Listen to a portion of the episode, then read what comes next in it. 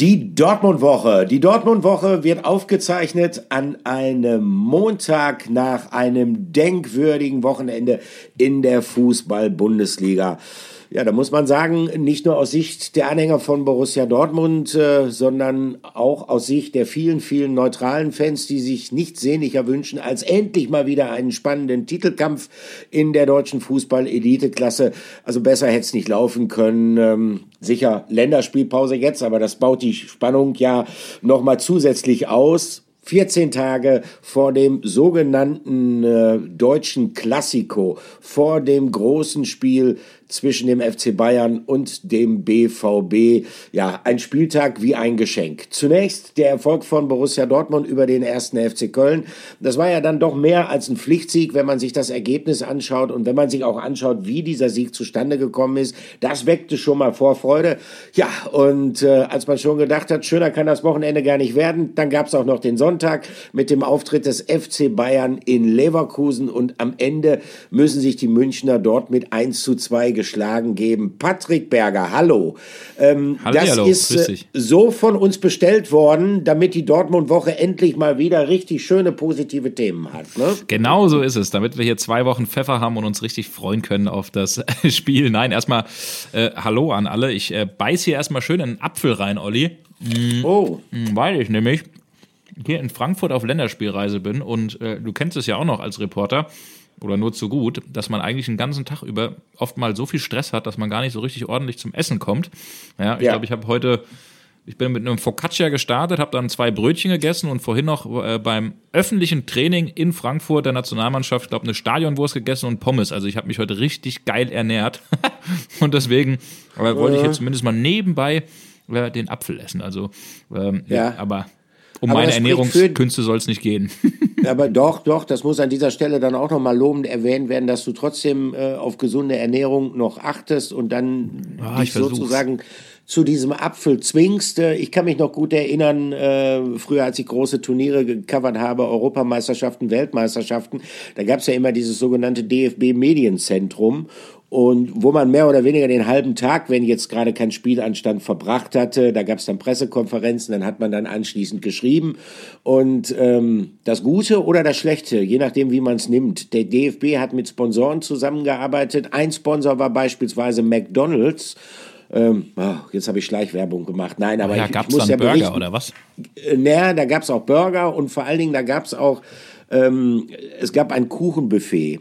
Und ich hatte wirklich manchmal das Gefühl, zum Beispiel bei der Europameisterschaft in Polen und in der Ukraine 2012, ich würde mich von nichts anderem mehr als von Käsekuchen ernähren. Das war nicht gut. ja, Deshalb, das, zei das, zeichnet dich aus, dass du dann tatsächlich noch äh, an Obst und Vitamine denkst. Ja, also das Catering gibt es auch. Da gab es heute auch äh, Käffchen und äh, ein paar äh, belegte Stullen gibt's. Das ist auch nicht mehr so ganz wie früher, aber zumindest äh, die, die äh, ich glaube, man kann es nennen, VW Media Lounge. VW steht uns bei Sport 1 ja auch nah. Ähm, das ist schon noch die äh, Lounge, die es äh, gibt bei Länderspielen, das ist immer ein tolles Catering, aber ähm, beim Training ist das, ist das äh, mittlerweile nicht mehr so, wie es vielleicht mal früher war, Olli, aber mm. sind wir viel zu lang hier über meinen Apfel und meine ja eigentlich viel ja. zu schlechte Ernährung äh, während äh, Länderspielreisen gesprochen. Also ich hoffe, dass sich die Nationalspieler da anders ernähren, ganz besonders auch äh, Emre Can, Marius Wolf, Nico Schlotterbeck, die äh, aus äh, BVB-Sicht dabei sind. Ähm, Habe sie vorhin auch gesehen beim Training auch äh, kurz begrüßen können ja, die grinsen natürlich, die strahlen äh, um die Wette, die haben eine richtig gute Laune. 6-1-Sieg sind auf äh, Tabellenplatz 1 und ähm, ja, die Bayern, Kimmich, Goretzka und Co., auch Gnabry, da äh, sah der Blick schon ein bisschen anders aus. Ich war am mhm. Sonntag auch in Leverkusen. Wir können ja mal später reinhören, äh, konnte mit dem einen oder anderen Bayern-Spieler, äh, auch mit Trainer Nagelsmann sprechen. Und da muss man schon sagen, boah, da gibt's ganz schön Frust, da gibt's ganz schön Wut aktuell.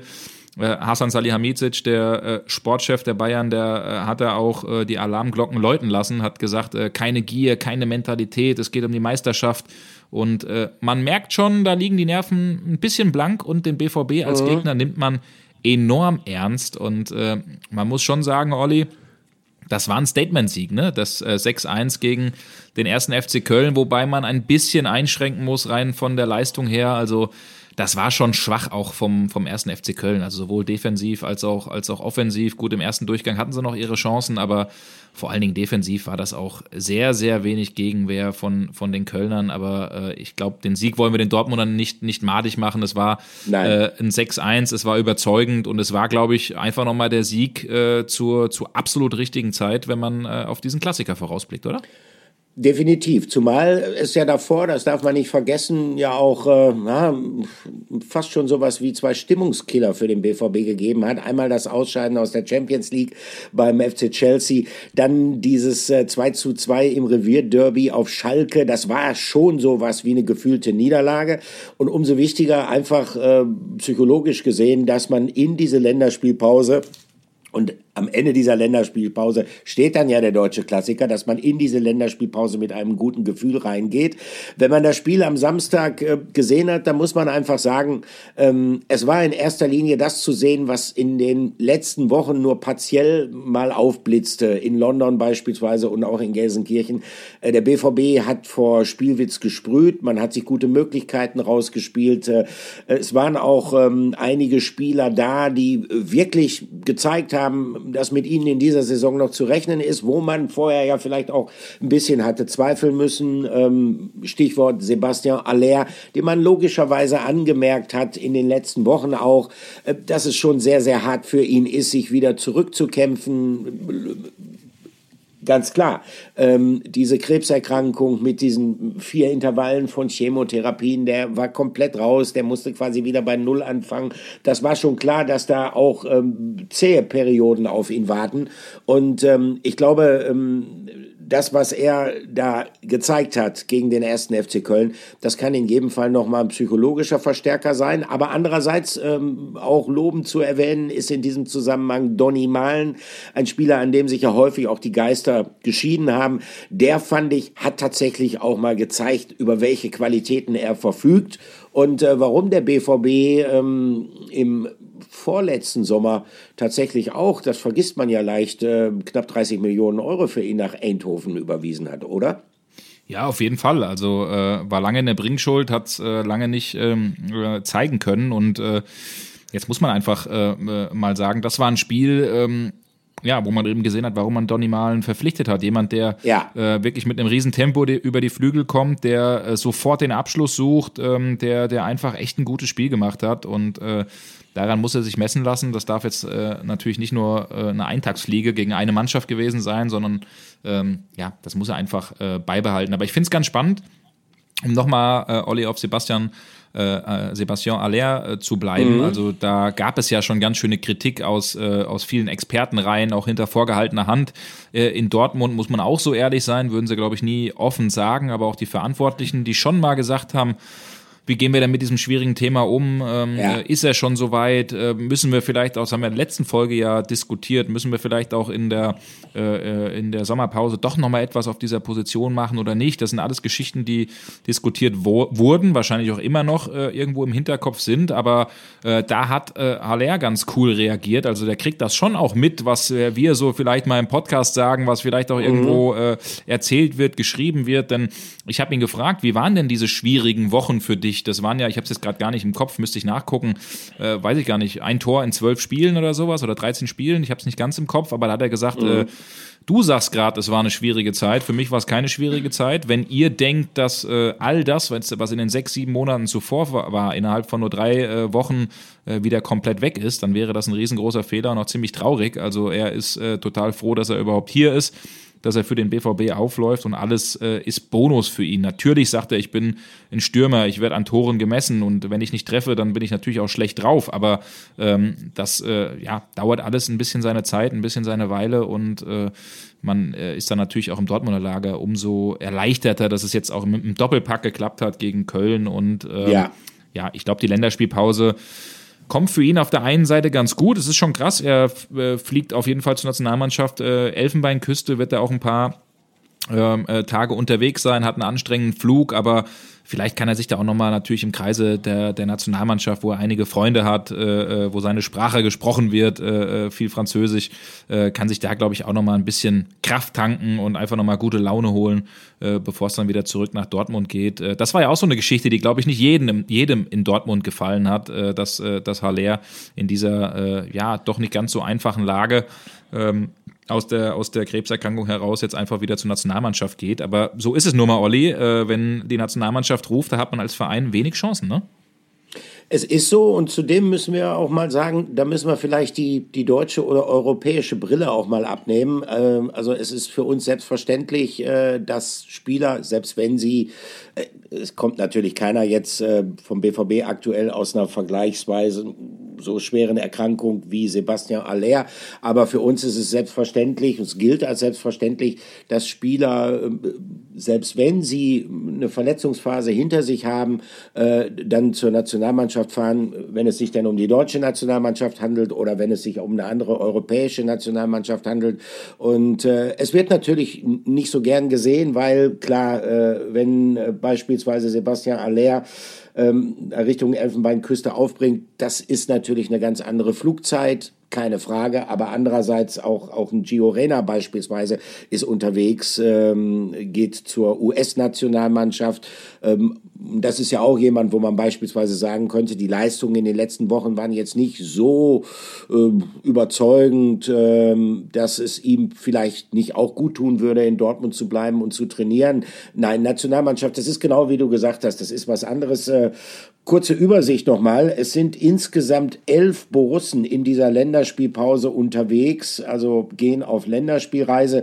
Da sind natürlich allen voran die drei deutschen Nationalspieler, Emre Can, Nico Schlotterbeck und äh, ja, Marius Wolf. Das ist auch eine irre Geschichte, das muss man sagen. Das ist ein bisschen wie vom, vom äh, Tellerwäscher zum Millionär, wenn man sich seine Entwicklung mal anguckt. Dann international Jude Bellingham, ähm, natürlich äh, zu den Three Lions äh, Rafa Guerrero, über den werden wir gleich auch noch sprechen, ähm, aktiv für die portugiesische Nationalmannschaft, äh, Donny Malen für die Niederlande, Thomas Meunier. Der übrigens nachträglich nachnominiert wurde, Olli, ne? Das ist eine, ist nachträglich? eine ah, Geschichte, okay. die ich selbst gerade eben erst, äh, ja, äh, die ich selbst gerade eben erst auf dem Handy gelesen habe. Also nachträglich äh, ist er nachberufen worden äh, für Steven Bergwein. Also der äh, musste, musste verletzt passen, Frankie de Jong auch und hat da jetzt nochmal die Belohnung bekommen. Also ich weiß gar nicht, wie es gewesen wäre, wenn er, äh, wenn die anderen fit gewesen wären. Aber siehst du, jetzt hat der, der Doppelpack äh, dann äh, doch auch was gebracht. Also jetzt ist er doch auch bei der Nationalmannschaft dabei. Aber da wollte ich eben nur reinkrätschen, ja, ja. weil ich weil ich selbst interessant fand. Also ich hatte das gar nicht, gar nicht äh, komplett auf dem Zettel.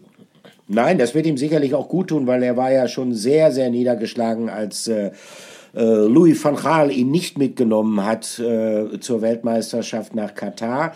Um die Liste nochmal zu vervollständigen, Thomas Meunier, ähm, auch eine spannende Personalie im Hinblick auf die Zukunft. Äh, ähm, von der belgischen Nationalmannschaft nominiert worden, Sali Özcan von der türkischen Nationalmannschaft, äh, Gio Reyna von der US-Nationalmannschaft und dann gibt es noch äh, drei Spieler mit äh, Jamie Bino Gittens, mit Sumaila Koulibaly und mit Tom Rote, die bei den U-Nationalmannschaften aktiv sein werden. Also ähm, für Edin Terzic wird das bedeuten, in den kommenden Tagen, äh, ja, äh, er muss sich als Kleingruppentherapeut betätigen, sagen wir es mal so. Ne? Das kennt man ja. Keiner ja, da. Ja. Ja, auf jeden Fall. Aber ich glaube, ich glaube, das kann er. Wer auch Edin Terzic jetzt so in diesen Tagen gesehen hat, ich habe auch ein, zwei ganz, ganz coole Videos im Internet gesehen, übrigens, der äh, äh bei den Jungs und Mädels in der Nordstadtliga unterwegs war und äh, ja. da gab es auch so viele tolle Kommentar äh, Kommentare von Fans, die gemeint haben, ich habe immer das Gefühl bei Edin Terzic, der, der sieht nichts als Pflichttermin an, wenn es um die Fans geht, sondern äh, äh, also das ist schon einer, der gerade, der gerade echt äh, Spaß hat, der auf so einer Welle äh, äh, schwebt. Und er ist ja sowieso, das muss man echt sagen, ein sehr, sehr guter Kommunikator. Und ich glaube, er wird es auch gut und ordentlich hinbekommen, auch mit diesem kleinen Kader äh, ja. unterwegs zu sein, Olli. Ich würde sagen, wir gehen mal ein bisschen äh, rein, vielleicht in äh, in die aktuelle Lage, in die aktuelle Situation, äh, reißen mal kurz das Spiel an. Das haben wir gerade eben mhm. schon mal mhm. gemacht gegen, gegen Köln. Aber ähm, ich wollte euch vielleicht mal mitnehmen äh, in diese Stimmung, die im Stadion äh, los war. Denn ich muss sagen, von der Stimmung her war das eins der, der, der besten Spiele, äh, die ich in der Saison gesehen habe äh, oder gehört habe. Nicht nur von Dortmunds Seite, sondern auch von der Seite des ersten FC Köln, die ja wirklich mit einigen Tausenden vertreten waren. Gibt ja eine Fanfreundschaft zwischen, äh, zwischen beiden Vereinen, äh, wurde unglaublich viel Pyro gezündet. Ich, also ich habe schon äh, mit dem Kollegen Thomas Nowak aus Spaß gesagt, wenn der FC für jede Pyrofackel 1000 Euro zahlen kann, dann haben die den Verein wahrscheinlich bankrott gefackelt. Also das war wirklich unglaublich. Aber äh, einfach ja. auch schön zu sehen, wenn äh, da kein Hass und eine Rivalität auf den Rängen ist und trotzdem eine unglaublich geile Stimmung ist, weil die einfach zusammen mitmachen. Also Hut ab, das war schon sehr, sehr cool. Und ich würde mal sagen, wir hören mal ganz kurz rein in ein paar Sekunden, die äh, ja, sich kurz nach dem Spiel ereignet haben beim BVB. Also äh, da waren alle richtig gut drauf. Also Mats ab, wir hören mal rein.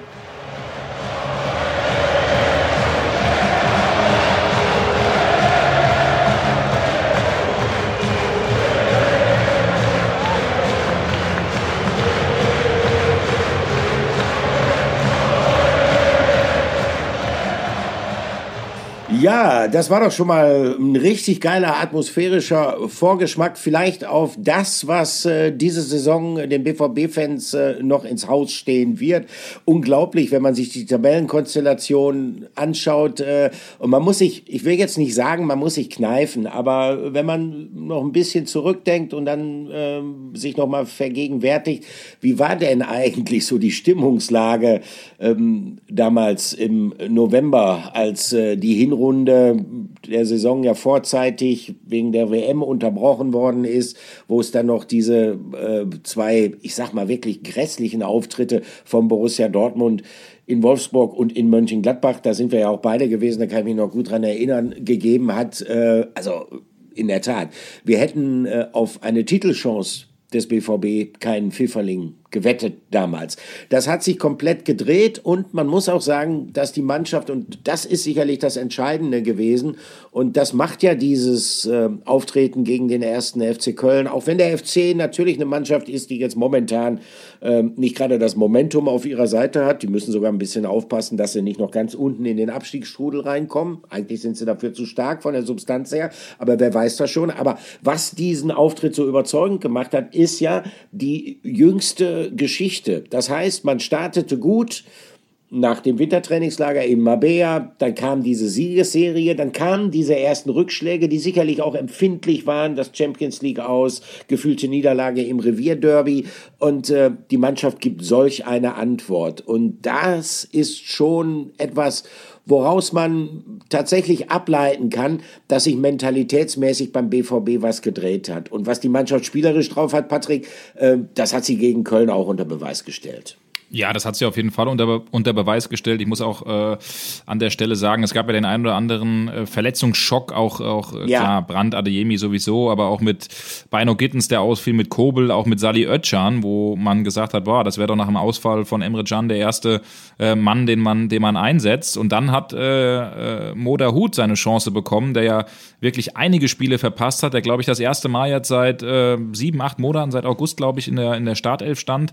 Und ja. äh, das für meinen Geschmack wirklich echt sehr gut gemacht hat. Auch Marco Reus hat ihn gelobt äh, als, äh, als ein Spieler, der das äh, wirklich top gemacht hat. Ähm, einfach auch dieses Gesamtpaket, was er hat, was aber auch dann natürlich im Zusammenspiel mit Jude Bellingham, auch mit Rafael Guerrero, über den wir jetzt gleich reden wollen, ähm, das mhm. hat einfach auf dieser zentralen Mittelposi äh, Mittelfeldposition wirklich sehr, sehr gut äh, gepasst und dann einfach die Abwehr, die ordentlich gestanden hat und vorne einfach Stürmer die Tore machen. Also äh, ich glaube, wir finden an diesem Spieltag wirklich wenig Negatives und äh, es ja. gibt auch echt ähm, wirklich jetzt viele BVB-Fans, die daran glauben und die das Gefühl haben, hier kann was passieren. Aber andersrum heißt es natürlich, dadurch, dass etwas passieren kann, mussten die Bayern federn lassen. Das haben sie am Sonntagabend in Leverkusen. Ich habe es ja eben gesagt, Olli, ich war im Stadion dabei in der, der Pin-Position, hatte die Möglichkeit nach dem Spiel dann Interviews mit ähm, Julian Nagelsmann und auch mit Thomas Müller für Sport 1 zu führen. Und äh, ich würde mal sagen, wir hören doch mal kurz rein, was sowohl Nagelsmann als auch Müller vor allen Dingen auch zum BVB zu sagen haben. Und da merkt man, mhm. dass schon ein gewisser Frust, aber auch ein gewisser Respekt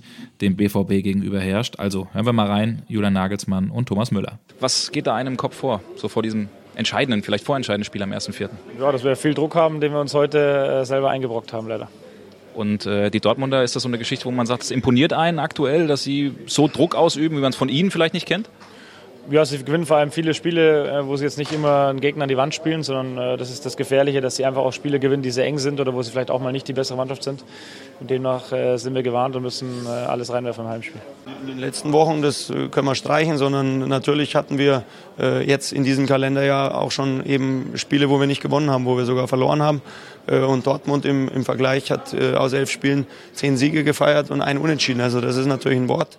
Es liegt einerseits an Dortmund, andererseits natürlich äh, sind unsere Ergebnisse und unsere Leistungen in der Bundesliga ähm, ja, in dieser Konstellation natürlich nicht gut genug äh, gewesen. Und dementsprechend gehen wir jetzt natürlich mit extremem Druck äh, in dieses Spitzenspiel. Und ähm, ja, die Suppe haben wir uns selber eingebrockt.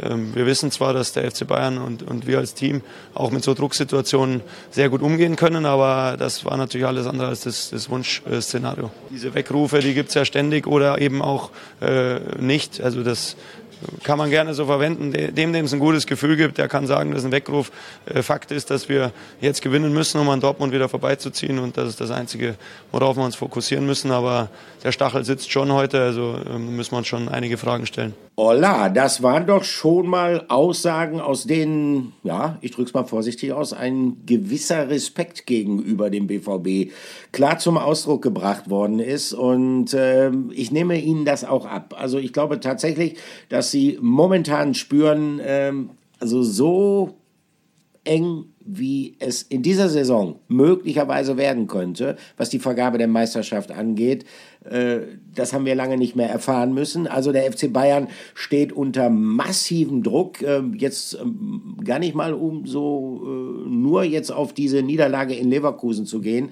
Aber es hatte ja auch in den vergangenen Wochen immer mal wieder Probleme bei den Münchnern gegeben.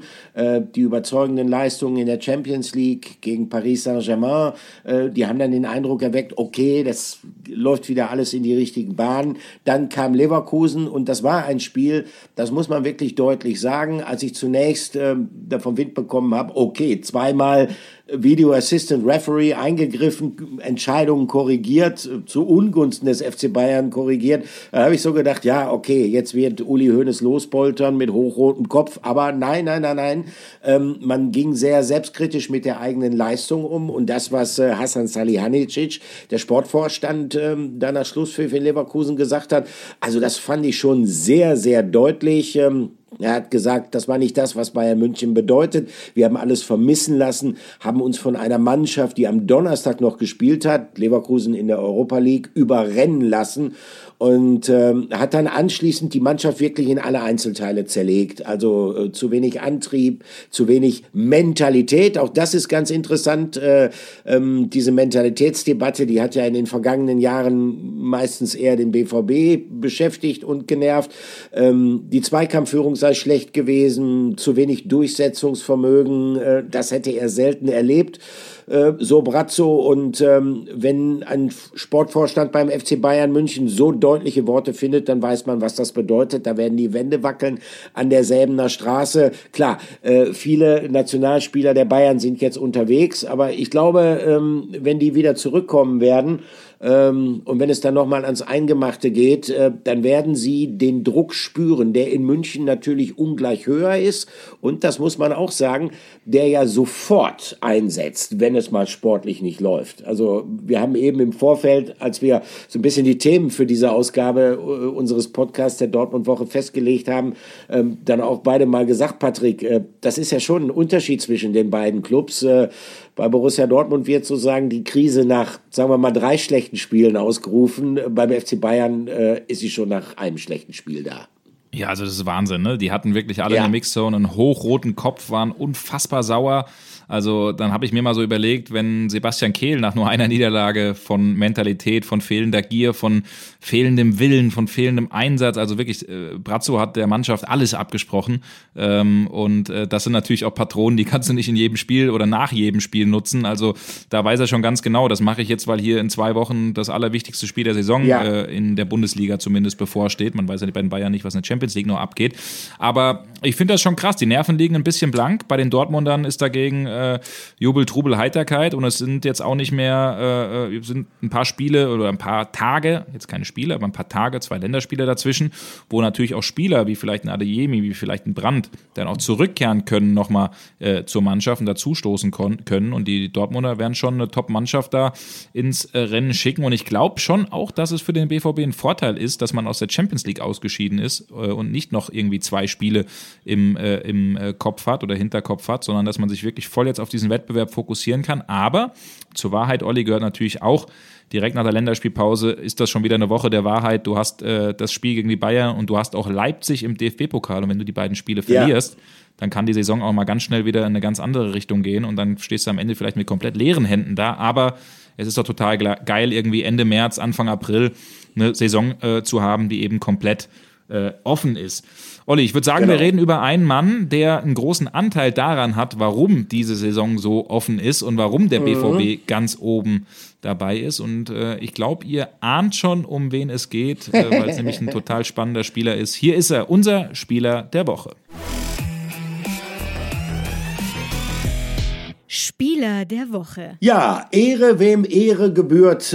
Und es ist tatsächlich jemand, ähm, ich will nicht sagen, den viele schon abgeschrieben hatten. Dafür war seine Qualität eigentlich immer zu groß. Und jeder, äh, der sich im Fußball ein bisschen auskennt und der das auch einigermaßen intensiv verfolgt hat in den letzten Jahren, äh, hat immer gewusst, was in ihm steckt. In Rafa Guerrero, der ja nicht nur unser Spieler der Woche ist, sondern sowas wie ähm, unser Spieler der letzten Wochen ist, das muss man deutlich sagen. Und äh, das wird auch eindrucksvoll belegt, auch durch Daten und Fakten. Ähm, und es gibt, äh, das finde ich ganz interessant, äh, eine Verbindung, denn seit äh, Edin Terzic, äh, Rafael Guerrero im Revierderby beim FC Schalke 04 erstmals äh, in seiner jetzigen Anzeit ins zentrale Mittelfeld befordert hat, äh, da läuft es einfach für Rafa Guerrero. Da zeigt er, was für ein toller Fußballer ist, äh, wie strategisch er auch denken kann, was für ein toller Vorbereiter er ist. Das war ja schon auf Schalke so. Da hat er ja ähm, als Torschütze und als Vorbereiter geglänzt. Ja, und beim äh, 6-1 gegen den FC Köln, was soll man sagen, Patrick? Ähm, er hat nahtlos einfach an diese gute Leistung angeknüpft. Ja, total. Ne? Hat einen äh, Treffer selbst erzielt, hat zwei vorgelegt und äh, wir haben es ja eben schon gesagt, äh, zusammen im äh, zentralen Mittelfeld mit Dahut und mit ähm, Bellingham gespielt auf einer zentralen Mittelfeldposition. Und mhm. da muss man sagen, das ist natürlich ein Kniff von Edin Terzic zu sagen, äh, aufgrund der, des ein oder anderen Ausfalls, ähm, ja, wir testen ihn auf der Position. Das hat er schon gegen Schalke im Derby sehr, sehr gut funktioniert, wo er der, der beste Mann war. Äh, leider hat es nicht ganz gereicht aus BVB-Sicht, aber ähm, da muss man schon sagen, sagen, ein Kniff, der aufging. Und ich finde es ganz spannend. Ähm, tut mir leid, ich habe den Namen jetzt nicht ganz im Kopf. Ich weiß nicht mehr, welcher Fan es genau war, aber ich kann mich daran erinnern, das liegt vielleicht drei, vier Monate her, vielleicht so ein bisschen weniger, dass ein Fan gefragt hat, ja, sagt mal, ist die Entscheidung bei Guerrero dann wirklich ein Stein gemeißelt, mhm. dass er geht? Äh, was ist denn, äh, wenn er vielleicht irgendwie im zentralen Mittelfeld eingesetzt wird? Und dann haben wir die Frage, meine ich, noch sogar im Podcast beantwortet.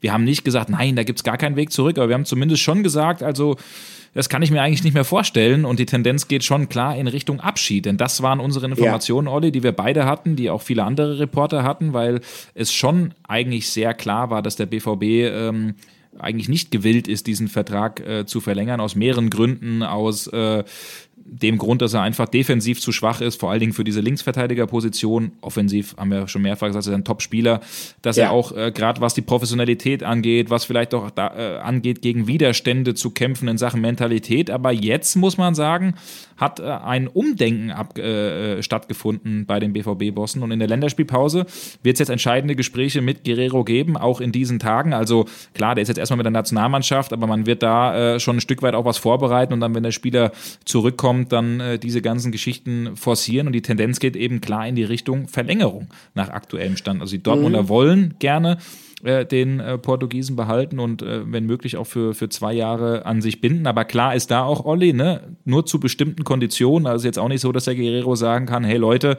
ich habe jetzt hier mal zwei, drei Spiele im zentralen Mittelfeld äh, performt, jetzt kann ich mal schön die Hand aufhalten. Also das ist schon auch äh, klar, dass der BVB gewisse Grenzen hat. Das siehst du auch so, Olli, ne? Ja, das ist ja auch so. Das ist ja die grundsätzliche Linie, die ja auch so ein bisschen unabhängig jetzt von einzelnen Personalien ist. Wir haben ja auch schon häufiger äh, darüber gesprochen, äh, wie sieht's aus mit einer Vertragsverlängerung im Hinblick auf Mats Hummels oder Marco Reus? Und äh, Sebastian Kehl hat mehrfach betont, und ich finde das gut und ich finde das richtig, dass er das auch immer wieder klarstellt, äh, dass es in Zukunft einfach so sein muss, dass es verstärkt leistungsbezogene Komponenten in diese Vertragsgestaltung bei Borussia Dortmund geben wird, ganz unabhängig von den Personalien. Bei Rafa Guerrero muss man allerdings sagen, ist jetzt natürlich eine andere Situation entstanden durch seine guten Leistungen und die Tatsache, dass sein Verein Vertrag ausläuft, hat er natürlich jetzt auch andere Möglichkeiten. Das heißt, ähm, es wird schon sehr interessant sein, wie Rafa Guerrero selber seine Perspektiven so einschätzt. Und das ist ja bei ihm nie so ganz klar. Also einerseits ist er jemand, der ja nicht unbedingt äh, erpicht darauf ist, äh, jetzt noch wer weiß, wie viele Stationen in seiner Spielerkarriere zu absolvieren ist mittlerweile 29 Jahre alt. Er hat auch immer betont, dass er sich beim BVB äh, wohlfühlt. Ähm, also auch zum Zeitpunkt, wo sich der BVB mit ihm vielleicht nicht immer ganz so wohl gefühlt hat. Er hat sich immer in Dortmund wohlgefühlt. Aber jetzt ist natürlich eine Situation eingetreten, wo es sicherlich auch, ähm, und man liest in den englischen Zeitungen auch äh, von Interesse einiger äh, Premier League Clubs, wo er ganz andere Möglichkeiten haben wird. Ähm, nur, wenn man es aus Sicht von Borussia Dortmund sieht und wenn man so ein bisschen versucht, versucht, die Mannschaft der Zukunft ja zu skizzieren, da muss man einfach sagen, gerade im zentralen Mittelfeld droht möglicherweise ein herber Abgang. Jude Bellingham. Und wenn Rafa Guerrero diese Position so bekleidet, wie er sie in den letzten Wochen bekleidet hat, dann ist er sicherlich äh, mehr als nur eine gute Alternative für die Zukunft, ganz unabhängig davon, was da vielleicht in diesem Bereich Daishi Kamada, über den haben wir ja auch schon mal gesprochen, dass der BVB Interesse an ihm hat, äh, da vielleicht noch passieren wird. Also es wird in, in jedem Fall sehr, sehr spannend. Äh, Patrick, ich frage mich manchmal nur, wenn ich dann so höre von Sebastian Kehl, ja, zeitnah jetzt Gespräche dann auch mit Guerrero, zeitnah dann auch eine Entscheidung mit Marco Reus. Also äh, der hat sich ziemlich viel vorgenommen jetzt gerade für die kommenden ja, Wochen. Ja, ne? Genau, ja, das ist schon eine sehr äh, spannende Geschichte. Also Crunch-Time würde ich sagen. Äh, ja, also wie gesagt, bei Guerrero glaube ich jetzt nicht, dass in der Länderspielpause was passiert, weil er schlichtweg auch nicht da ist. Aber zumindest wird da ein bisschen was vorbereitet. Und wie wir es gehört haben, soll dann dem Spieler, auch wenn er zurückkommt, ein Angebot äh, vorgelegt werden. Und dann muss er eben gucken. Guerrero hast du ja eben auch völlig richtig ange angerissen. Äh, natürlich hat er auch Interesse woanders geweckt, aber grundsätzlich ist er ja in Dortmund sehr zufrieden, hat immer wieder betont, ja. dass er sich vorstellen kann zu bleiben, ist jetzt ja auch schon sieben Jahre, das darf man nicht vergessen beim BVB. Seine Kinder sind in Dortmund zur Welt gekommen, gehen in Dortmund zur Schule. Also ich glaube am Ende, wenn, äh, wenn äh, da alles passt, dann, dann, dann und der BVB will und der Spieler will, dass man sich da auch einigen wird. Und äh,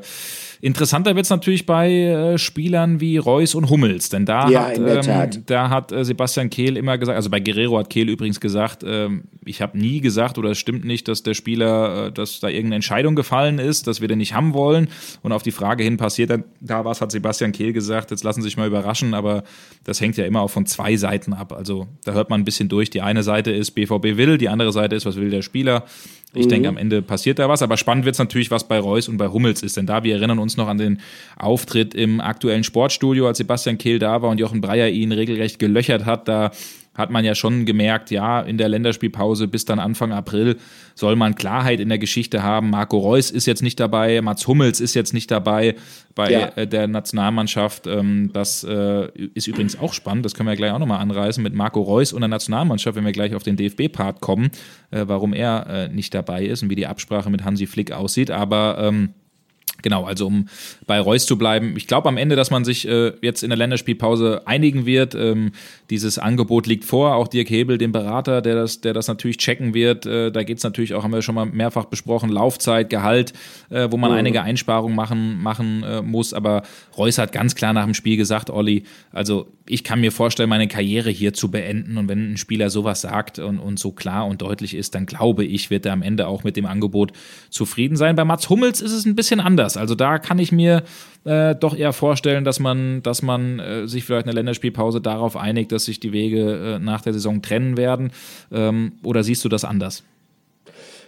Also schwierig, ne? Weil das echt so ein ja, Thema ist. Also da, da sickert auch, auch wirklich nicht so viel genau, durch. Ne? Genau, Weil, wollte ich gerade äh, sagen Genau, weil, weil, also weil Mats sich komplett zurückhält, auch das ganze Umfeld, das ist alles ein bisschen ruhiger, ne? Er will nichts sagen dazu ähm, öffentlich. Äh, es ist ja nicht so, dass wir es beide, denke ich mal, äh, nicht auch versucht hätten bei ihm. Ja, das ähm, stimmt, aber ja. er, er macht da halt relativ dicht und äh, das klingt für mich so ein bisschen danach, äh, als ob da jemand äh, mit einer ganz, ganz grundsätzlichen Entscheidung für sich ringt. Also äh, bei Hummels ist es so, auch im Hinblick auf die Nationalmannschaft machen wir uns nichts vor. Das Kapitel ist vorbei, das Kapitel ist zu Ende. Bei Marco Reus sieht es da vielleicht immer noch ein bisschen anders aus. Äh, der hätte unter Umständen noch eine Perspektive im Hinblick auf die Heim-Europameisterschaft äh, in Deutschland dann 2024. Äh, Reus wird ständig gefragt, auch zu dem Thema, wie sieht's aus? Er sagt eigentlich immer das Gleiche, dass er sich grundsätzlich vorstellen kann, in Dortmund seine Karriere zu beenden.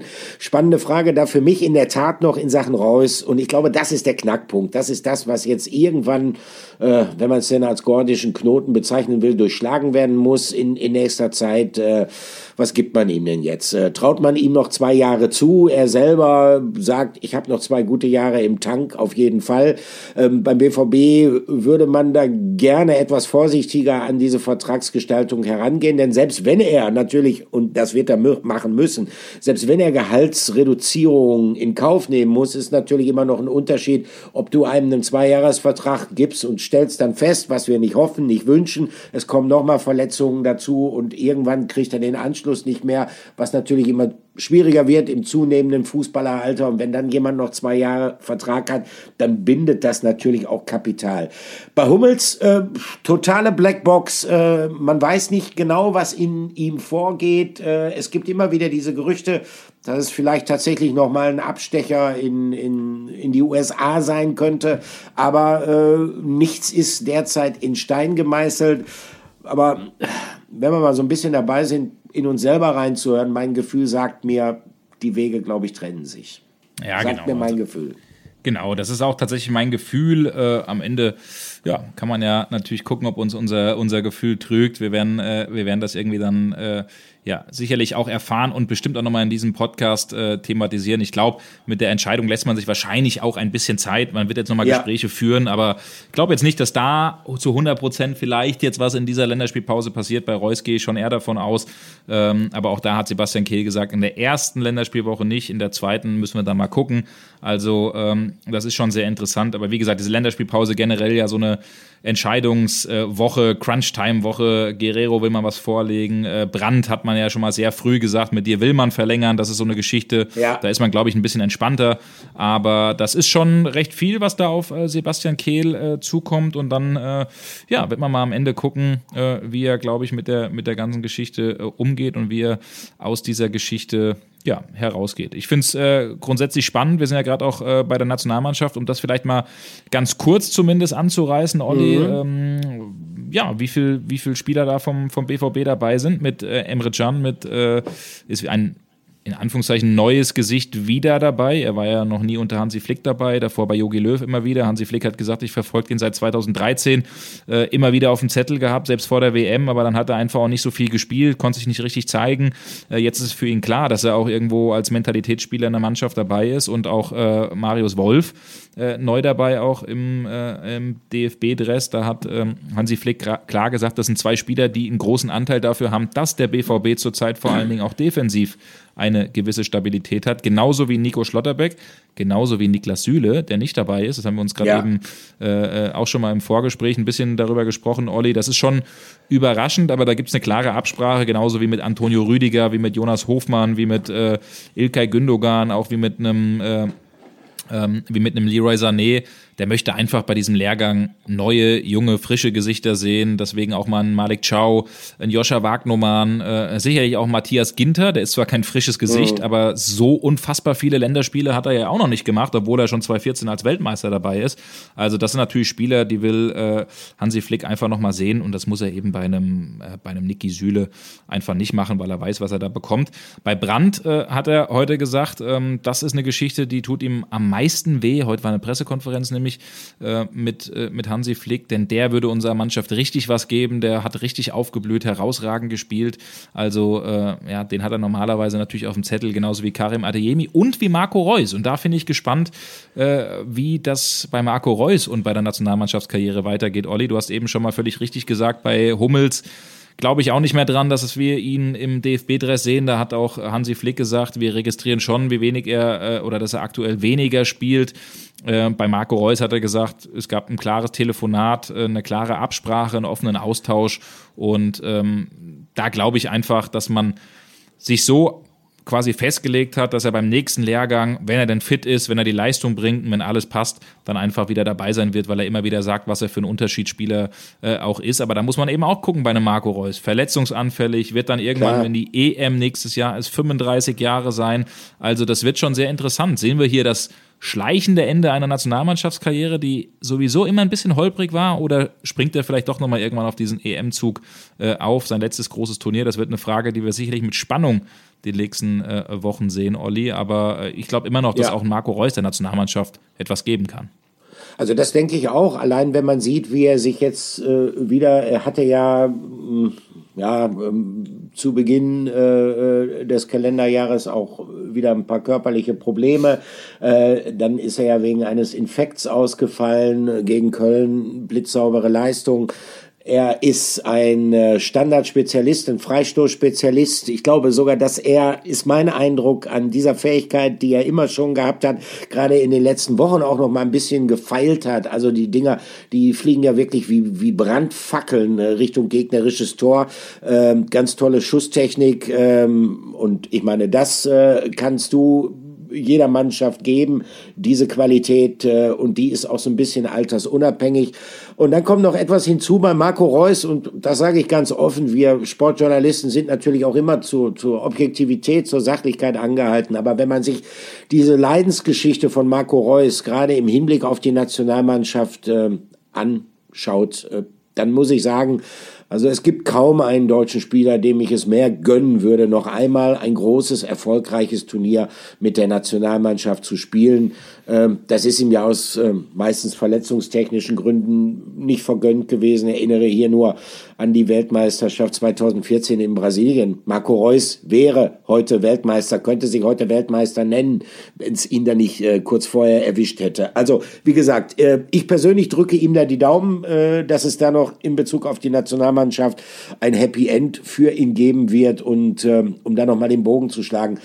Ich bin auch relativ zuversichtlich, dass wir Marco Reus im Trikot von Borussia Dortmund in der kommenden Saison sehen werden.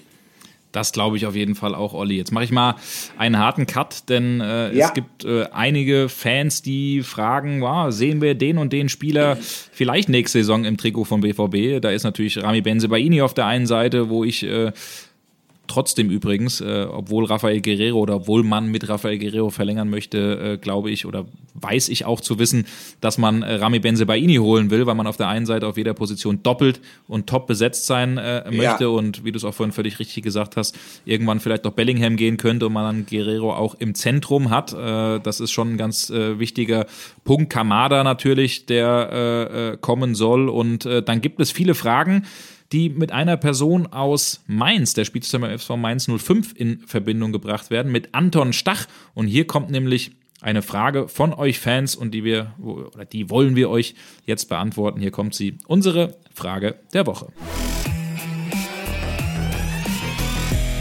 Frage der Woche. So, unsere Frage der Woche, die kommt von Oliver, Schnl Oliver Schnau. Nicht schlau, sondern Oliver Schnau. Der hat uns auf Instagram geschrieben und hat gesagt, moin Patrick, könnt ihr mal in der Dortmund-Woche über Anton Stach sprechen. Und da habe ich sofort geschrieben am Donnerstag, okay, das machen wir, Daumen hoch, hat er schon geliked, hat er auch gesehen. Äh, und das wollen wir jetzt machen, Oliver. Wir wollen nämlich über äh? Anton Stach sprechen. Ähm, ich hatte heute mal kurz die Möglichkeit, mit ihm zu sprechen bei der Nationalmannschaft, aber wegen einer anderen Geschichte ist übrigens ganz cool. Der, äh, weiß gar nicht, ob du das wusstest, Olli, der pfeift am Wochenende zusammen ja. mit Nils Petersen ein Bezirksligaspiel äh, und wird dabei assistiert von keinem geringeren als Dennis Eitekin. Also das, das finde ich, äh, das finde ich richtig geil. Genau, ja. das ist das ist eine Geschichte, wo die ja, wo man einfach dafür sorgen will, dass äh, Akzeptanz für Schiris geschafft werden und ähm, ja, das finde ich ist eine, ist eine coole Geschichte. Er auch sowieso ein cooler Typ. Ich bin ehrlich, die Frage jetzt stellen, äh, ob er zum BVB geht, die konnte ich ihm nicht stellen. Dafür ist nicht die Zeit geblieben. Aber wir wollen doch mal so versuchen, ein bisschen Licht ins Dunkle zu bringen, ja. Olli. Und äh, ja, sprechen wir ein bisschen über Anton Stach. Da hast du nämlich auch die ein oder andere Information, weil das einfach ein enorm spannender Spieler im äh, defensiven Mittelfeld ist, der ja auch schon äh, in der Nationalmannschaft dabei war. Diesmal nicht in diesem Lehrgang, aber zumindest im erweiterten Kreis. Und die Mainzer haben vielleicht auch nicht jeder auf dem Zettel. Die sind ja hinter Dortmund und vor Bayern auf Platz 2 zurzeit in der besten Rückrundenmannschaft, also Rückrundentabelle. Und daran hat natürlich auch Anton Stach einen Anteil. Und äh, was glaubst du, Olli? Ist das so eine Geschichte? Anton Stach, BVB, könnte da vielleicht irgendwas gehen? Das könnte ich mir durchaus vorstellen, weil ähm, also nach meinen Informationen hat der BVB schon relativ früh seine Fühler in Richtung Anton Stach ausgestreckt, beziehungsweise äh, hat ihn zumindest äh, deutlich in den Fokus genommen. Äh, schon äh, zu dem Zeitpunkt, als er damals von der Spielvereinigung Kräuter Fürth zum FSV Mainz 05 gewechselt ist. Es war ja zu Beginn der Saison 2021-22 und äh, ich habe damals, weil ich habe noch einen relativ guten Draht zum, zum Manager des FSV Mainz 05, das heißt, ist momentan ja im Vorstand, ähm, also sozusagen die Treppe hochgefallen. Christian Heidel, kenne ihn noch aus seiner Zeit bei Schalke 04 ganz gut und äh, den habe ich mal danach gefragt und ich fand es immer auffällig, ähm, wie relaxed die Mainzer mit dieser Personalie Anton Stach umgehen, an dem mittlerweile natürlich viele Vereine interessiert sind. Ähm, damals äh, hat mir Christian Heidel gesagt, also äh, man müsste überhaupt keine Bedenken in Mainz haben, äh, sondern man sei sich relativ sicher, dass man äh, den Jungen noch lange halten wird.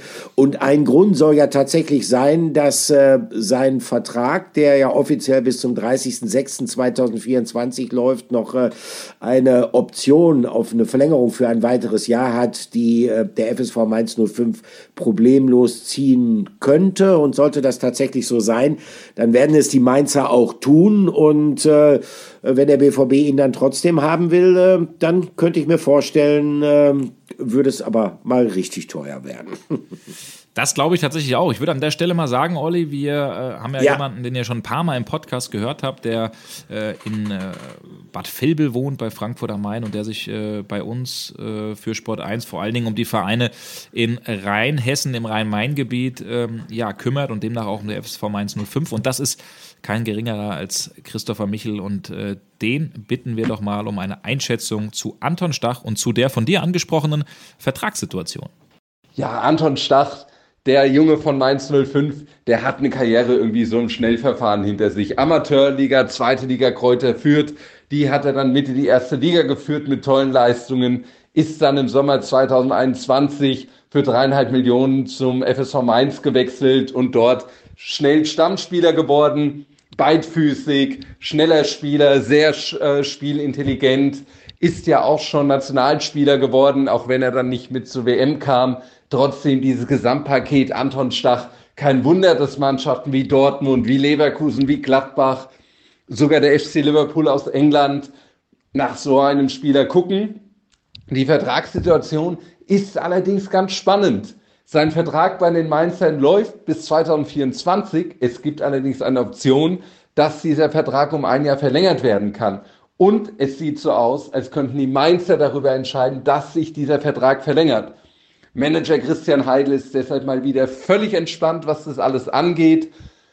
Der Mainzer Macher hat schon oft gezeigt, dass er dann auch die richtigen Antworten findet, wenn ein Spieler geht, dass es die richtige Summe geben kann. Der Marktwert von Anton Stach wird auf ungefähr 15 Millionen Euro geschätzt. Wer ihn möchte, muss tief in die Tasche greifen.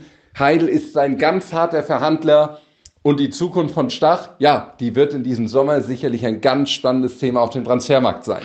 Ja, also, vielen Dank, äh, Christopher. Äh, sehr interessant, vor allen Dingen die Situation mit dem Vertrag, mit der Option und ähm, ja, klingt ganz danach, als würden die Mainzer diese Geschichte ziehen, haben die Hand dann äh, drauf und ähm, ja, dann, äh, wenn dann wirklich ein Verein wie am Ende Leverkusen, Leipzig, Gladbach, auch der BVB dann so interessiert ist, dann müsste man natürlich eine Ablösesumme zahlen. Klar ist auch bei den Mainzern, das hat äh, Heidel auch gesagt, kein Spieler beim SV Mainz 05 ist unverkäuflich und äh, glaube auch nicht, dass da jetzt Monster-Mondpreise aufgerufen werden, aber so 15 bis 20 Millionen bei einem Spieler wie äh, Anton Stach, das äh, könnte ich mir schon vorstellen, äh, dass äh, man das am Ende auch natürlich äh, fordern würde, aber Schauen wir doch einfach mal, was die Zukunft bringt. Ähm, Oliver, ja. ich hoffe, wir konnten ein bisschen Licht hier ins Dunkle bekommen. Und wenn ihr genauso wie Oliver auch Fragen habt, die euch einfach interessieren, wenn ihr unseren Podcast gerne hört, klar, lasst gerne einfach ein Like da, das sowieso auch in den äh, Bewertungen, zum Beispiel bei Spotify oder wo auch immer ihr das hört. Aber ihr wisst ja auch, wo ihr vor allen Dingen mich erreicht. Also schreibt uns einfach mal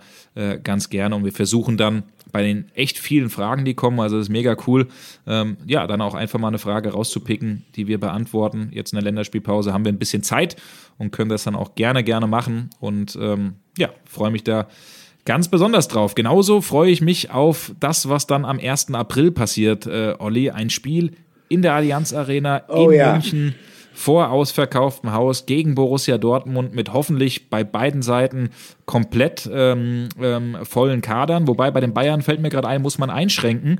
Jamal Musiala ist nämlich heute am Montag von der Nationalmannschaft abgereist mit einem Muskelfaserriss und der wird, so die Information auch von unserem Bayern-Kollegen Kerry Hau, das soll ich im Podcast nochmal unterbringen, der wird mit großer Wahrscheinlichkeit im Klassiker ausfallen. Also die Bayern hoffen noch so ein bisschen, dass es für die Champions League gegen City reicht, aber das ist schon ein herber Rückschlag, jo. weil Musiala, pff, also das ist für mich ein Unterschiedsspieler.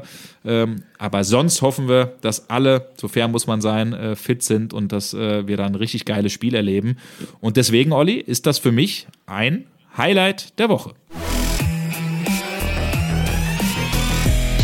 Highlight der Woche. Ja, natürlich ist das unser Highlight der Woche. Das ist sogar das Highlight der nächsten 14 Tage, denn äh, so viel Zeit ist es ja noch. Wie gesagt, wir nehmen äh, am Montag, am Tag nach der Bayern-Niederlage in Leverkusen und zwei Tage nach dem BVB-Sieg über den ersten FC Köln auf. Und äh, das werden jetzt äh, zwei Wochen sein, in denen sich Zug um Zug die Spannung aufbaut.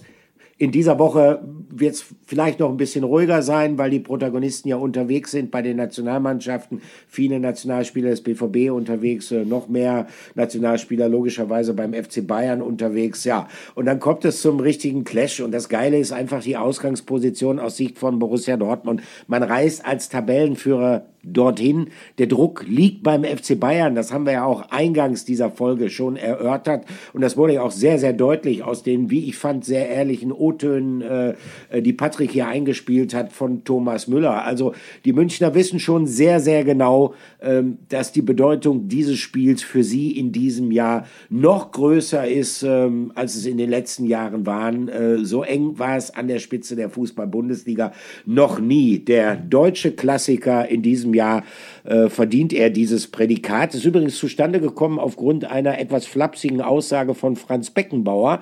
Der Kaiser hat tatsächlich mal gesagt, äh, we call it a Klassiker, um äh, internationalen äh, Kollegen, Journalisten die Bedeutung dieses Spiels zu erklären. Daher halt, also der Klassiker oder German Classico, wie auch immer, kann man jetzt drüber streiten, ist natürlich abgekupfert vom legendären Classico ähm, in Spanien zwischen Barca und Real Madrid. Äh, ob dieses Spiel diese Bedeutung äh, ähnlich hat äh, wie äh, Barca gegen Real, aber das ist alles nicht unser Thema. Ich äh, blicke mal ganz kurz auf die Bilanz in der Fußball-Bundesliga. Ähm, es wird das 108. Aufeinandertreffen dieser beiden Vereine sein. 107 Spiele hat es schon gegeben. Davon haben die Bayern 52 gewonnen. 25 hat der BVB gewonnen und 30 Mal endet es unentschieden. Also man sieht schon, es ist so ehrlich müssen wir dann doch sein, auch wenn es in diesem Jahr so viel Hoffnung auf Dortmunder Seite wie lange nicht mehr gibt, dass es gut ausgehen kann für den BVB. Es ist schon auch ein Klassiker mit Schieflage. Also so ehrlich müssen wir dann sein. Naja, und wir beiden Hübschen äh, haben uns gedacht, wir haben mal mh, mm, zu Beginn ähm, unserer Podcast-Reihe äh, haben wir uns mal gegenseitig so ein bisschen gebettelt, äh, indem wir uns äh, Quizfragen für den jeweiligen Partner ausgedacht haben. Und äh, wir haben gedacht, kann doch nicht schaden, wenn wir äh, diesem netten Spielchen heute mal zu einer Neuauflage verhelfen werden. Ja, genau. Und ich würde mal sagen, dass unsere äh, Fans hier auch ganz äh, fleißig mitraten können. Also wir können genau. äh, denen ja auch mal ein bisschen, ein bisschen ein paar Sekunden, selbst wenn wir was wissen sollten, Olli, mal ein paar Sekunden geben. Aber äh, ich würde mal sagen, ich, soll ich einfach mal starten mit der ersten Frage? Schieß los. Ja, wir äh, sind Also ganz kurz nochmal an der Stelle jetzt erwähnt, äh, es gibt einen Ehrenkodex, logischerweise, natürlich, äh, das könnte ja keiner kontrollieren, könnten wir jetzt googeln, wenn wir von irgendeinem PC oder von irgendeinem Laptop ja, sitzen, gut, das aber ist, das ist klar, ne? Das ja. machen wir nicht, wirklich nicht. Genau, also das würde ja auch wenig Spaß machen. Nein. Also deswegen äh, starten wir doch mal rein. Also es ist eine Meldung von der DPA vom 15. Dezember 2018. Dortmund zum vierten Mal Herbstmeister FC Bayern besiegt. Und äh, zum vierten Mal war es, dass der BVB Herbstmeister war nach 1994, 1995 mhm. und 2010. Und ähm, weiß nicht, ob du dich noch erinnerst, aber äh, die Tore damals unter anderem erzielt äh, Paco Alcázar und Marco Reus. Das war nach einem, äh, ich gucke gerade, nach einem 2-1-Erfolg über Bremen, genau. Ähm, ja. nee, wobei, nee, ein Dank eines 2 1 Erfolgs über Werder Bremen ist der BVB von den Verfolgern Gladbach und Bayern äh, ja, nicht mehr einzuholen. Das war eine Meldung, die allerdings am 15. Spieltag war. Und jetzt äh, wurden dann ja nochmal zwei gespielt. Und am Ende gab es dann die Hinrundentabelle nach dem 17. Spieltag. Und da will ich, klingt ein bisschen einfach, aber äh, vielleicht ist es auch zu einfach, auch für euch. Aber ich will einfach nur von dir wissen, Olli, ähm, weißt du noch, wie viele Punkte der Vorsprung nach 17 Spielen auf die Bayern in dieser Saison 2018, 2019 betragen hat? Äh, das war die Saison, äh, wo der Cheftrainer von Borussia Dortmund Lucien Favre hieß. Richtig, genau. Und richtig, und äh, der BVB hatte einen enormen Vorsprung, aber tatsächlich muss ich gestehen, hast du mich jetzt ein bisschen kalt erwischt. Also, ich weiß, fangen wir damit an. Und daraufhin wird es in, in, in, der Retroperspektive ja immer wieder verkürzt. Äh, da heißt es immer, Borussia Dortmund hätte einen Vorsprung von neun Punkten auf den FC Bayern gehabt. Mhm. Äh, das hat der BVB auch gehabt. Ich meine aber, zur Winterpause hätte der Vorsprung nicht mehr neun Punkte betragen, sondern da sei er etwas geschrumpft gewesen.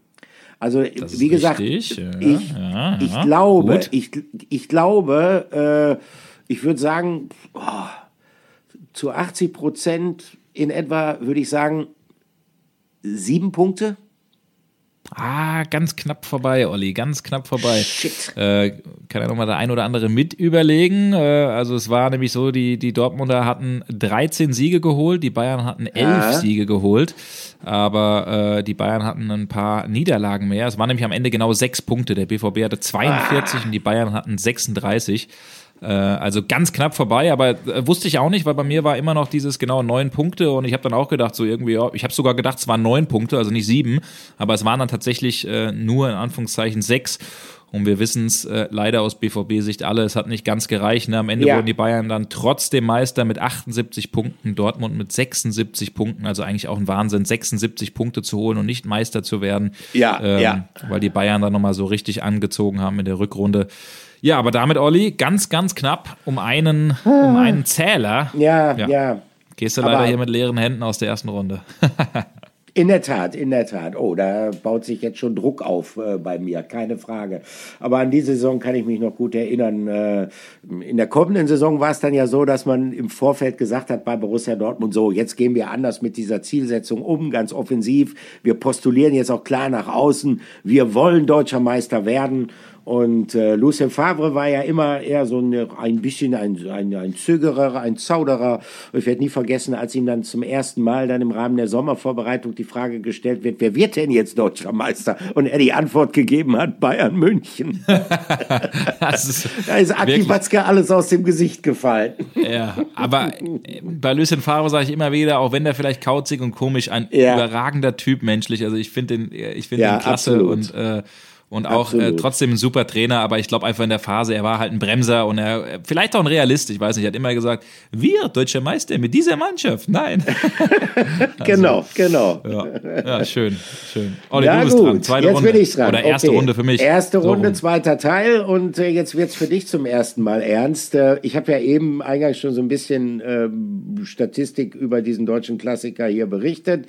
Ähm, logischerweise, die Bayern sind von diesen beiden insgesamt sehr erfolgreichen Vereinen der deutlich erfolgreicher gewesen in den letzten Jahren. Und interessant ist, ähm, dass äh, beide Mannschaften, also die Dortmunder und die Bayern, äh, 25 der letzten 29 Meistertitel in Deutschland gewonnen haben. Also, 25 der letzten 29. so, genau. Entweder die Bayern, meistens die Bayern, oder aber der BVB gewonnen. Das heißt, äh, wenn wir es mal ein bisschen plastischer, einfacher machen wollen, nehmen wir mal die letzten 25 Jahre. Also wir sind jetzt, äh, letzter Meistertitel wurde im Sommer 2022 vergeben. Äh, dann minus 25, dann kommen wir raus im Sommer 1997 und beginnen wir da mal mit der Saison 1997, 98. Also von 1997, 98 bis zum Ende der letzten Saison hat es vier Mannschaften gegeben, die weder Dortmund noch Bayern geheißen haben und die deutscher Meister geworden sind. Und die würde ich jetzt gerne von dir mal hören. Vier Mannschaften in dieser, die Ja. weder Dortmund noch Bayern.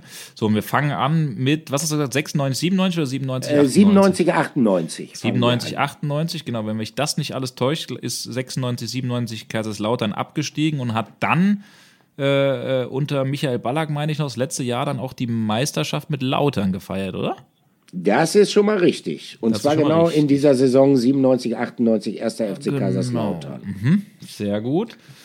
Dann kann ich Ihnen nochmal zwei Meister nennen mit ähm, natürlich Grafitsch, Dzeko und Co., also der VfL Wolfsburg, der damals die Bayern 5-1 besiegt hat. Dieses Ja. Hackentor auch von, Genau. von Dzeko. Das ist einmal Wolfsburg. Das war die Saison 2008, 2009. Das war übrigens äh, das letzte Mal, ne? genau, und das war das letzte Mal, dass äh, es einen deutschen Meister gab, der weder Bayern München noch Borussia Dortmund hieß. Ah ja, okay, hm, genau, klar. Genau, ja, stimmt. Fehlen noch 10, zwei. 11, 11, 12 und danach waren es nur noch die Bayern. Okay, genau. Dann haben wir noch irgendwo mit Hits the Hammer, äh, Thomas Hitzelsberger, ähm, haben wir, äh, das äh, wird mir auch nicht aus dem Kopf gehen, diese, dieser mega-Knaller Weitschuss in Winkel. Mhm. Das waren einmal nochmal die Stuttgarter, der VfB Stuttgart also. Damit hätten wir den dritten Genau. Meister. Das war Boah, die Saison jetzt, 2006, 2007, der VfB Stuttgart. Einer fehlt Genau. noch.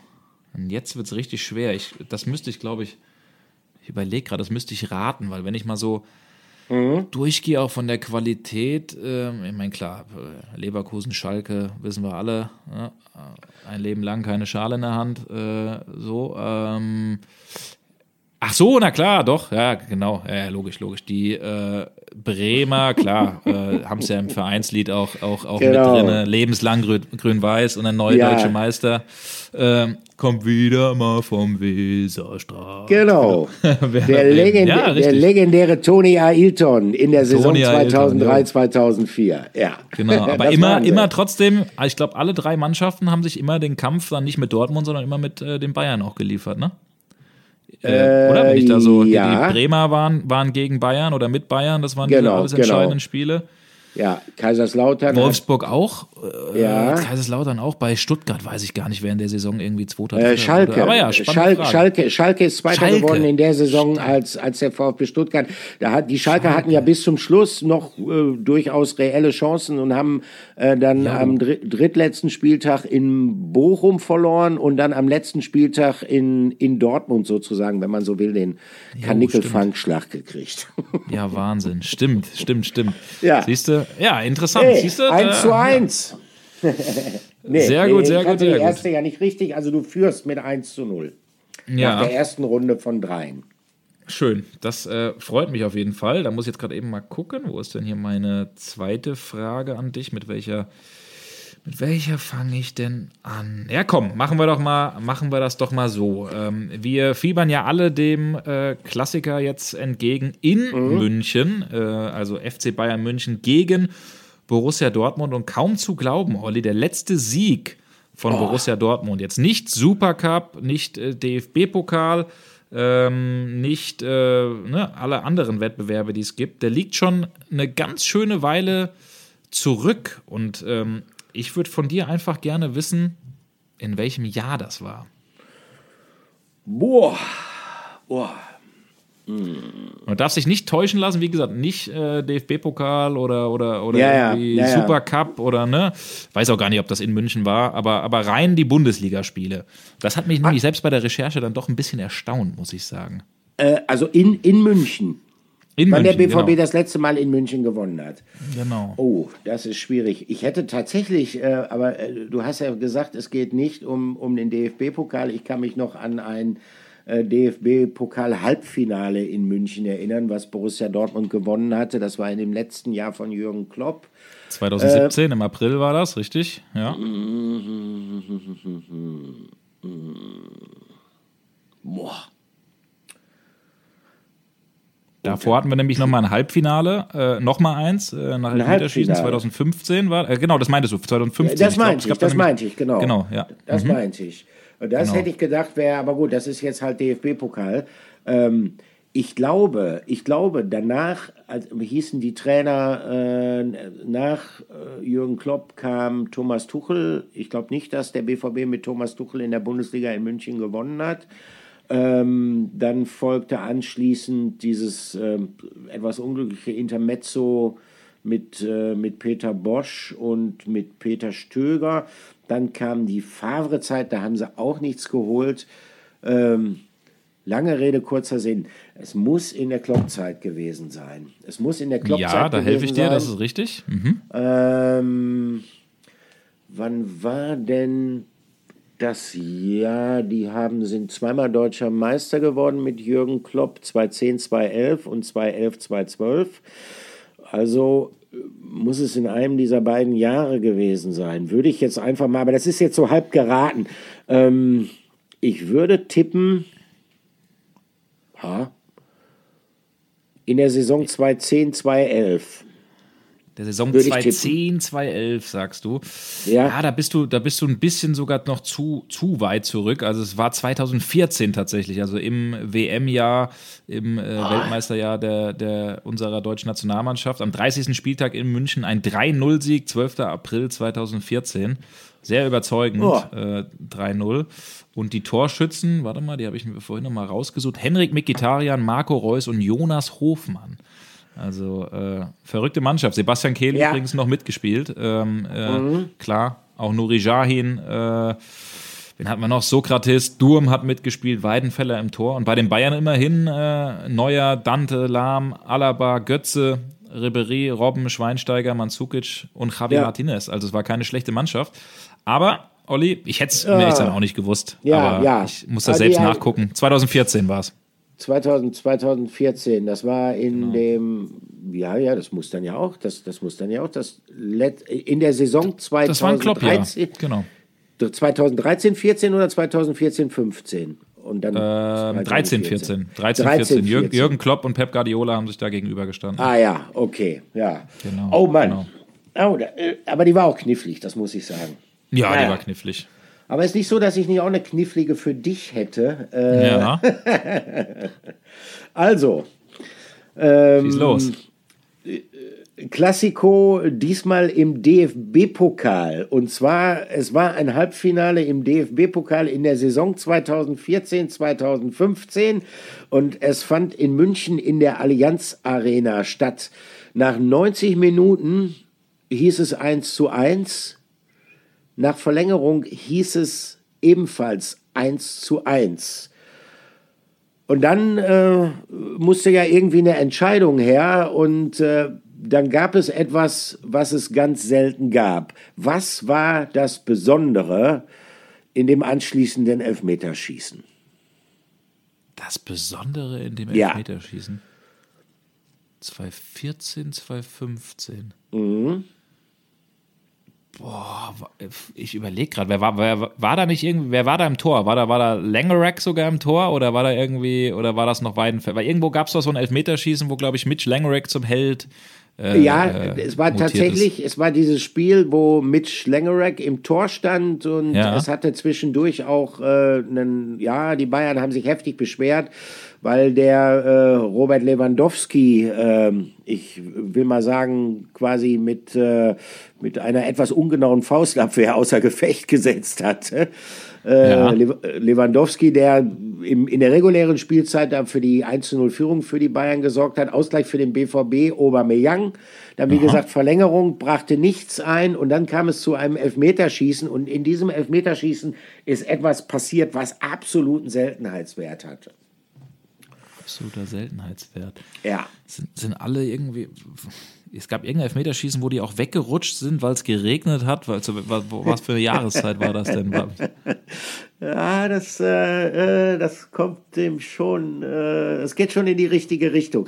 Äh, weißt du denn, äh, weißt du denn, wie das, äh, wer das Elfmeterschießen gewonnen hat? Ähm, ja, das Elfmeterschießen hat der BVB gewonnen. Genau, Aber genau. Äh, ich kann dir nicht sagen, kann dir nicht sagen, wie oder wie es ausging. Aber ich Also sag jetzt mal, es war ein ich so lang- ich ungewöhnliches sag jetzt, Ergebnis für ein Elfmeterschießen. Okay. Ich, ja, ich sag jetzt mal, weil ich den Langerack so im Kopf hat, hab, sag ich einfach mal, aber war, weiß ich nicht mehr. La- Langerack war da im Tor, oder? Oder war das Ja, genau. Oder war das, Langerack war im Tor, Ich sag jetzt, ja. ich sag jetzt einfach, der hat alle, alle äh, fünf Elfmeter oder alle Elfmeter von, von, von Bayern gehalten, aber kann ich mir eigentlich nicht vorstellen. Also ich glaube, ich, ich bin mir nicht ganz sicher, äh, das müsste man jetzt tatsächlich, und das wollen wir ja nicht machen, nochmal nachgucken, ob er alle gehalten hat. Ich würde es nicht ausschließen, dass er einige davon gehalten hat. Also die Antwort, die ich meinte, ist, dass alle vier Schützen des FC Bayern verschossen haben. Alle Ah, okay. vier. Und Okay, zwar okay. Philipp Lahm, Xabi Alonso, Mario Götze und Manuel Neuer, der dann schon in der Verzweiflung gesagt hat, Neuer also wenn keiner, keiner der Feldspieler hier in der Lage ist, aus elf Metern in die Hütte zu treffen, versuche ich es auch. Aber der ist dann auch gescheitert. Aber wie gesagt, das Elfmeterschießen endete 2 zu 0 für Borussia Dortmund. Beim BVB hat übrigens auch noch Mats Hummels verschossen.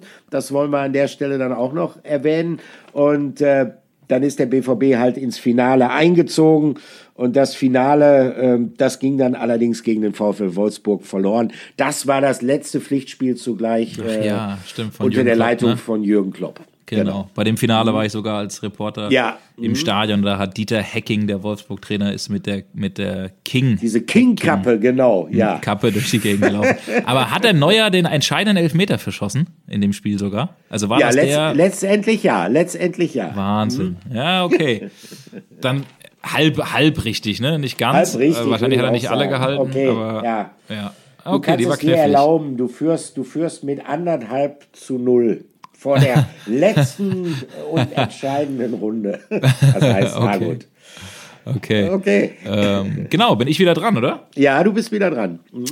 Okay, äh, das ist jetzt tatsächlich, ich habe, äh, weil Olli, äh, du mir irgendwie oder ich nur eine Viertelstunde hatte, um äh, mir die Fragen auszusuchen, weil ich ja gerade, wir hatten im Auto Ja. ja telefoniert, als ich auf dem Rückweg war vom vom äh, Training der Nationalmannschaft hier ins Hotel rein äh, in, in Frankfurt. Ähm, ich habe tatsächlich mal geguckt und das ist mehr oder weniger eine, Sch nicht mal eine Schätzfrage. Nee, ich gebe dir auch oder euch vier ähm, Möglichkeiten. Und Okay. zwar ist, ist natürlich klar, ne? Erster in der ewigen Tabelle, es geht um die ewige Ta Tabelle der Fußball-Bundesliga, ist natürlich der FC Bayern München ähm, äh, mit äh, 58 Jahren äh, Zugehörigkeit. Der BVB ist natürlich zwei Jahre kürzer, ähm, liegt auf Platz zwei vor Werder Bremen und hinter dem FC Bayern München. Und äh, ich würde gern von dir wissen, Olli, mit wie viel Punkten der BVB denn auf Platz zwei in der ewigen Tabelle liegt. Äh, Wenn du magst, ich weiß nicht, äh, magst du grob erstmal schätzen oder soll ich dir vier Antwortmöglichkeiten geben?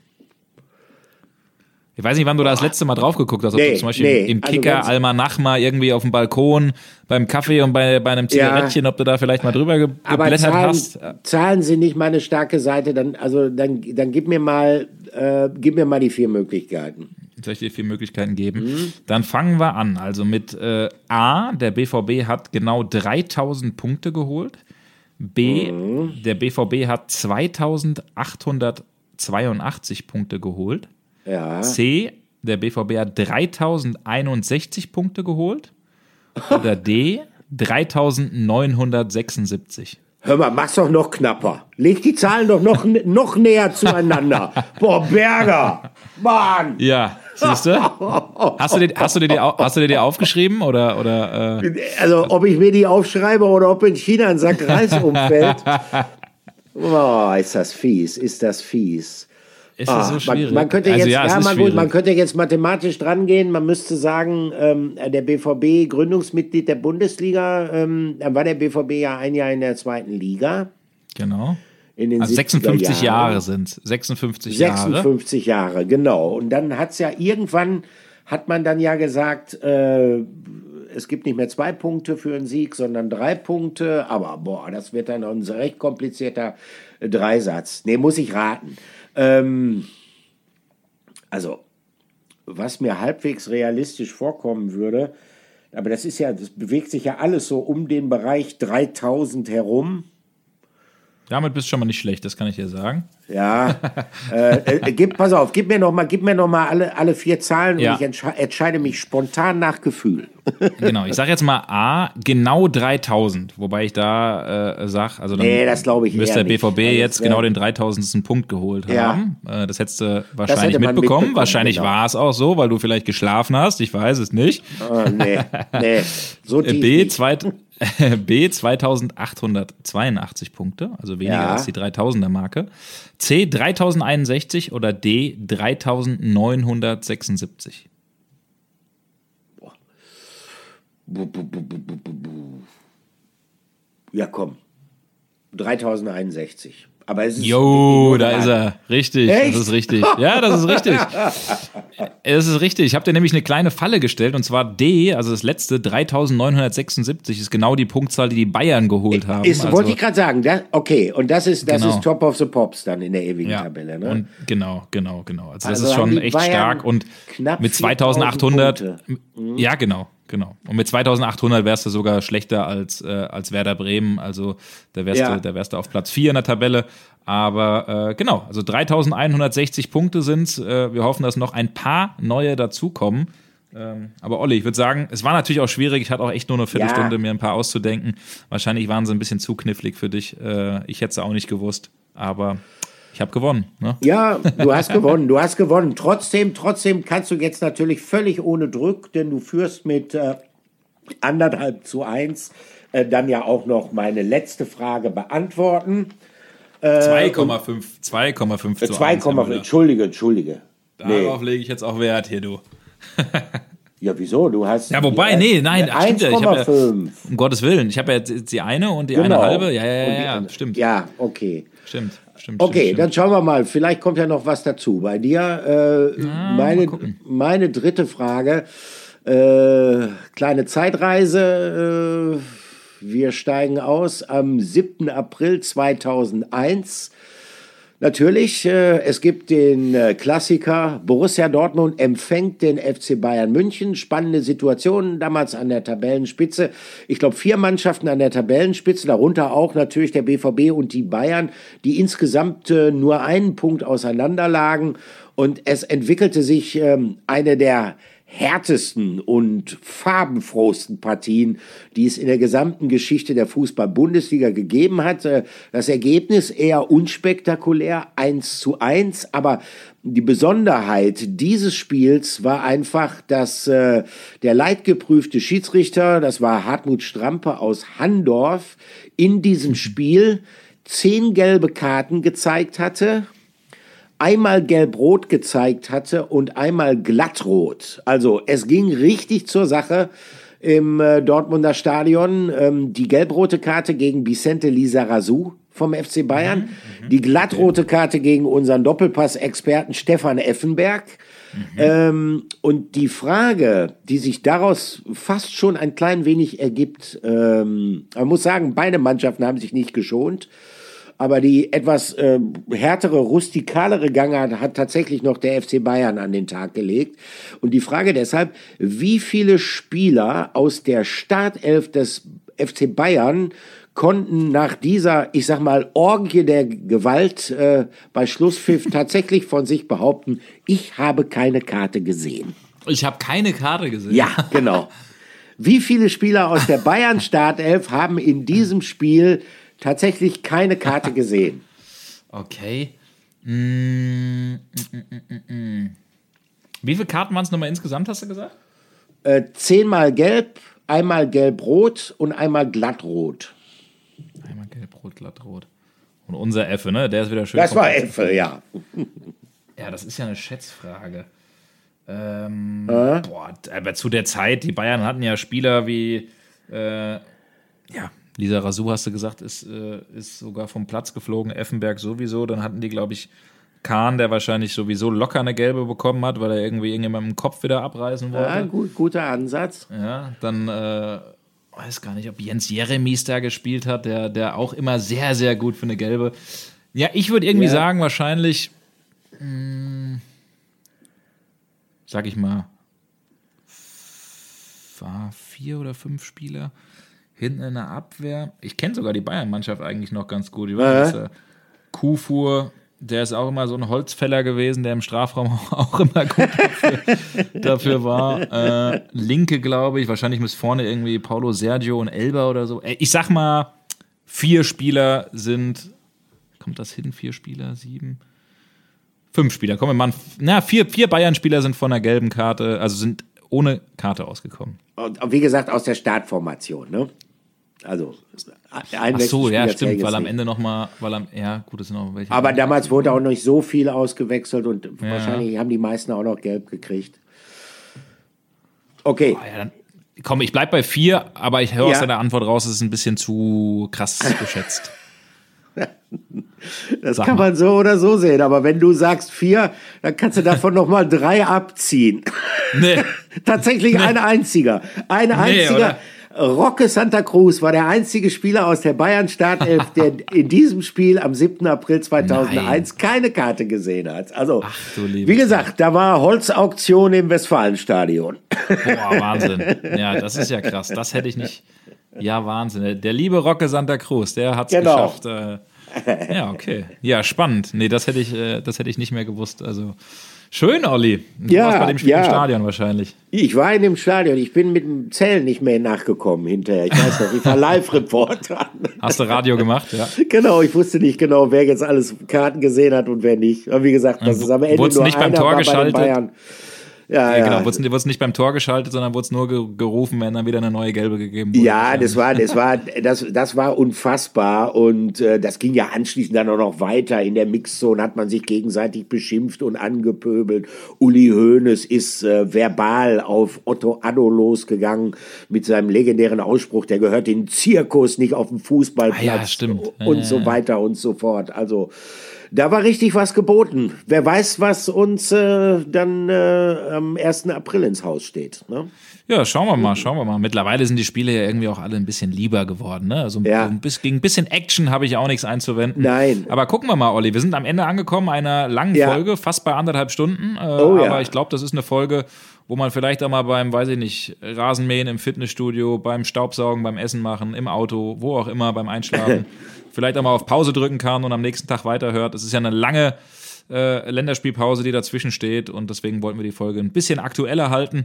Wir hoffen trotzdem, dass sie euch großen Spaß gemacht hat und freuen uns ganz besonders dann gegen die Bayern zurück zu sein. Nächste Woche wollen wir mal eine Pause einlegen. Genau. Ähm, auch wir zwei ein bisschen Kraft tanken und genau, dann freuen wir uns nach der Länderspielpause wieder da zu sein und äh, ja, vielleicht mit vielen spannenden Geschichten zurückzukommen und äh, gucken wir mal, ob der BVB dann weiterhin ganz oben an der Spitze sein wird.